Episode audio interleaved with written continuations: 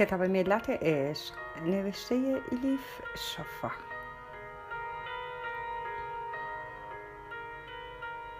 ترجمه ارسلان فسیحی.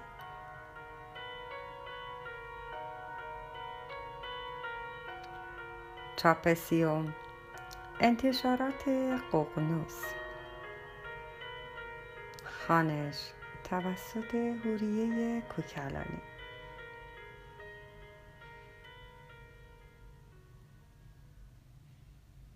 شمس بغداد 24 ربیع الاول 641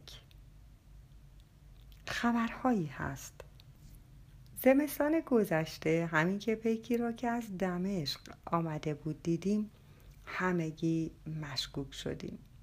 در آن وقت سال که برف سنگین همه راه ها را میبندد آدم غریبه این طرف ها پیدایش نمی شود اگر پیکی بی توجه به برف و کولاک نامه بیاورد دو احتمال وجود دارد. یا واقعی مهمی اتفاق افتاده یا قرار است واقعی مهمی اتفاق بیفتد. پس از رفتن پیک هر کسی در خانقاه درباره محتوای نامه حدس هایی می‌زد. همه درویش ها پیر و جوان سخت کنجکاو بودند بدانند چه خبری برای بابا زمان آوردند؟ اما مرشد به هیچ کس کوچکترین سرنخی نداد. مثل دری بسته و پوشیده بود. همانقدر هم اسرارآمیز. مدام در فکر بود. سکوتی خاص آدمهایی که نمی‌توانند تصمیم مهمی بگیرند و با وجدان خود درگیرند بر چهرش حاکم شده بود. در اسنای این مدت احوالات بابا زمان را از نزدیک زیر نظر گرفتم. صرفا به دلیل کنجکاوی این کار را نکردم.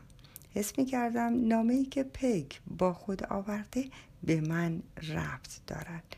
اما درست نمیفهمیدم چجور رفتی شبها تسبیح می انداختم و 99 اسم از اسماء الحسنا را ذکر می کردم تا راه را نشانم دهد.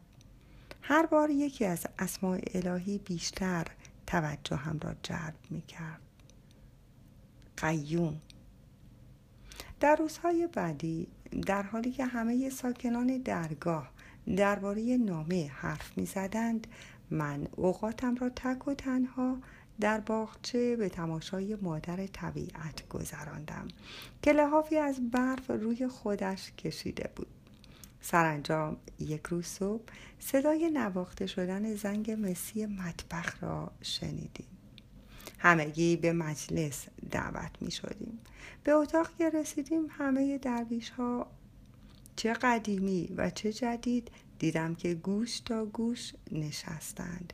مرشد درست در وسط دایره نشسته بود. لبهایش را به هم فشار می‌داد و غرق در فکر به دستهایش نگاه می‌کرد. بعد از اینکه همه جابجا شدند بابا زمان سرش را بلند کرد و گفت کنجکاوید بدانید چرا اینجا جمعتان کردم. همانطور که احتمالا خودتان حدس می‌زنید با پیکی که به اینجا آمد ربط دارد. نپرسید فرستنده نام چه کسی بوده؟ همین بس باشد که بدانید توجه هم را به مسئله مهم جلب کرد. بابا زمان مدتی سکوت کرد. از پنجره بیرون را نگاه کرد. خسته به نظر می رسید. تنش رنجور بود.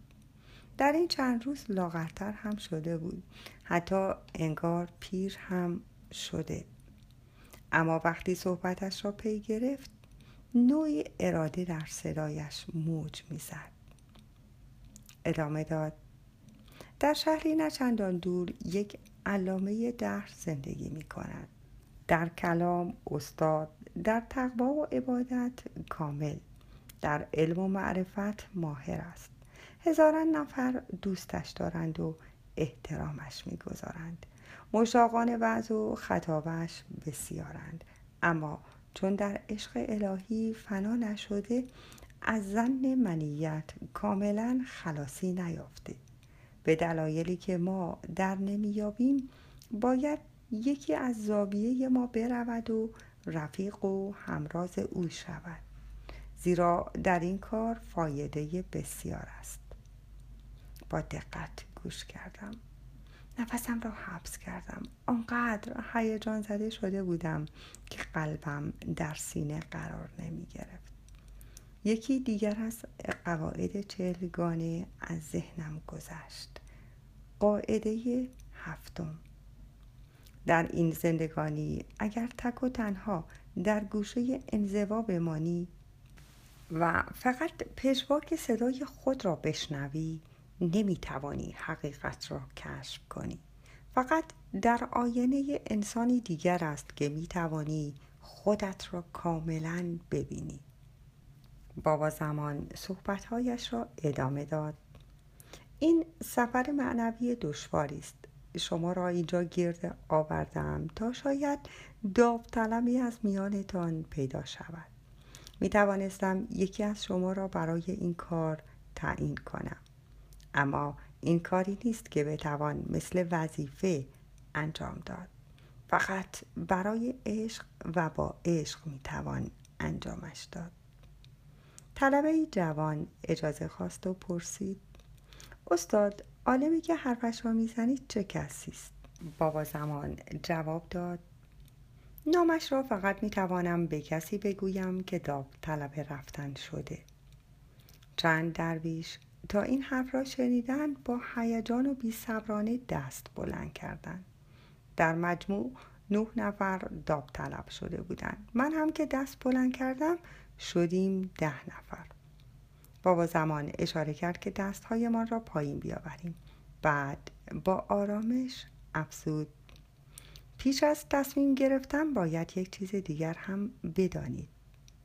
و آنگاه بود که گفت این سیاحت پر از سختی و مشقات و مخاطرات است و حتی تضمینی برای بازگشت وجود ندارد. فلفور همه دست ها پایین آمد جز دست من. بابا زمان سرش را به طرف من گرفت. در چشمهایم نگاه کرد. آنگاه که نگاه های من تلاقی کرد فهمیدم. از اول می‌دانست که تنها داوطلب من خواهم بود. زیر لب زمزمه کرد. شمس تبریزی. انگار اسمم بر زبانش سنگینی می کرد در طلبت استواری پیداست. پایداریت شایان تقدیر است اما تو عضو این خانقاه محسوب نمی‌شوی. مهمانی. این را بابا زمان گفت. پرسیدم چه فرقی می کند استاد؟ چرا باید مشکل ساز باشد؟ پیرمرد مدتی طولانی هیچ نگفت. بعد ناگهان بلند شد و در حالی که با دست اشاره می کرد همه از اتاق بیرون بروند. گفت فعلا این مسئله مسکوت بماند. نیازی به عجله کردن نیست. بهار که شد دوباره صحبت می‌کنیم. دلم گرفت. از درون اسیان کردم. بابا زبان با آنکه می‌دانست برای پیدا کردن آینه روحم به بغداد آمده چرا از تجلی سرنوشتم مرا محروم می کرد؟ این بود که گفتم پیر من چرا همکنون به راه نیافتم چرا باید صبر کنم؟ خواهش می‌کنم بگویید در کدام شهر است؟ کیست این عالم؟ بگویید تا هرچه زودتر بروم. اما مرشد با لحنی قاطع که کمتر در او سراغ داشتیم موضوع را فیصله داد و گفت چرا بحث می‌کنید؟ صحبت تمام شده است.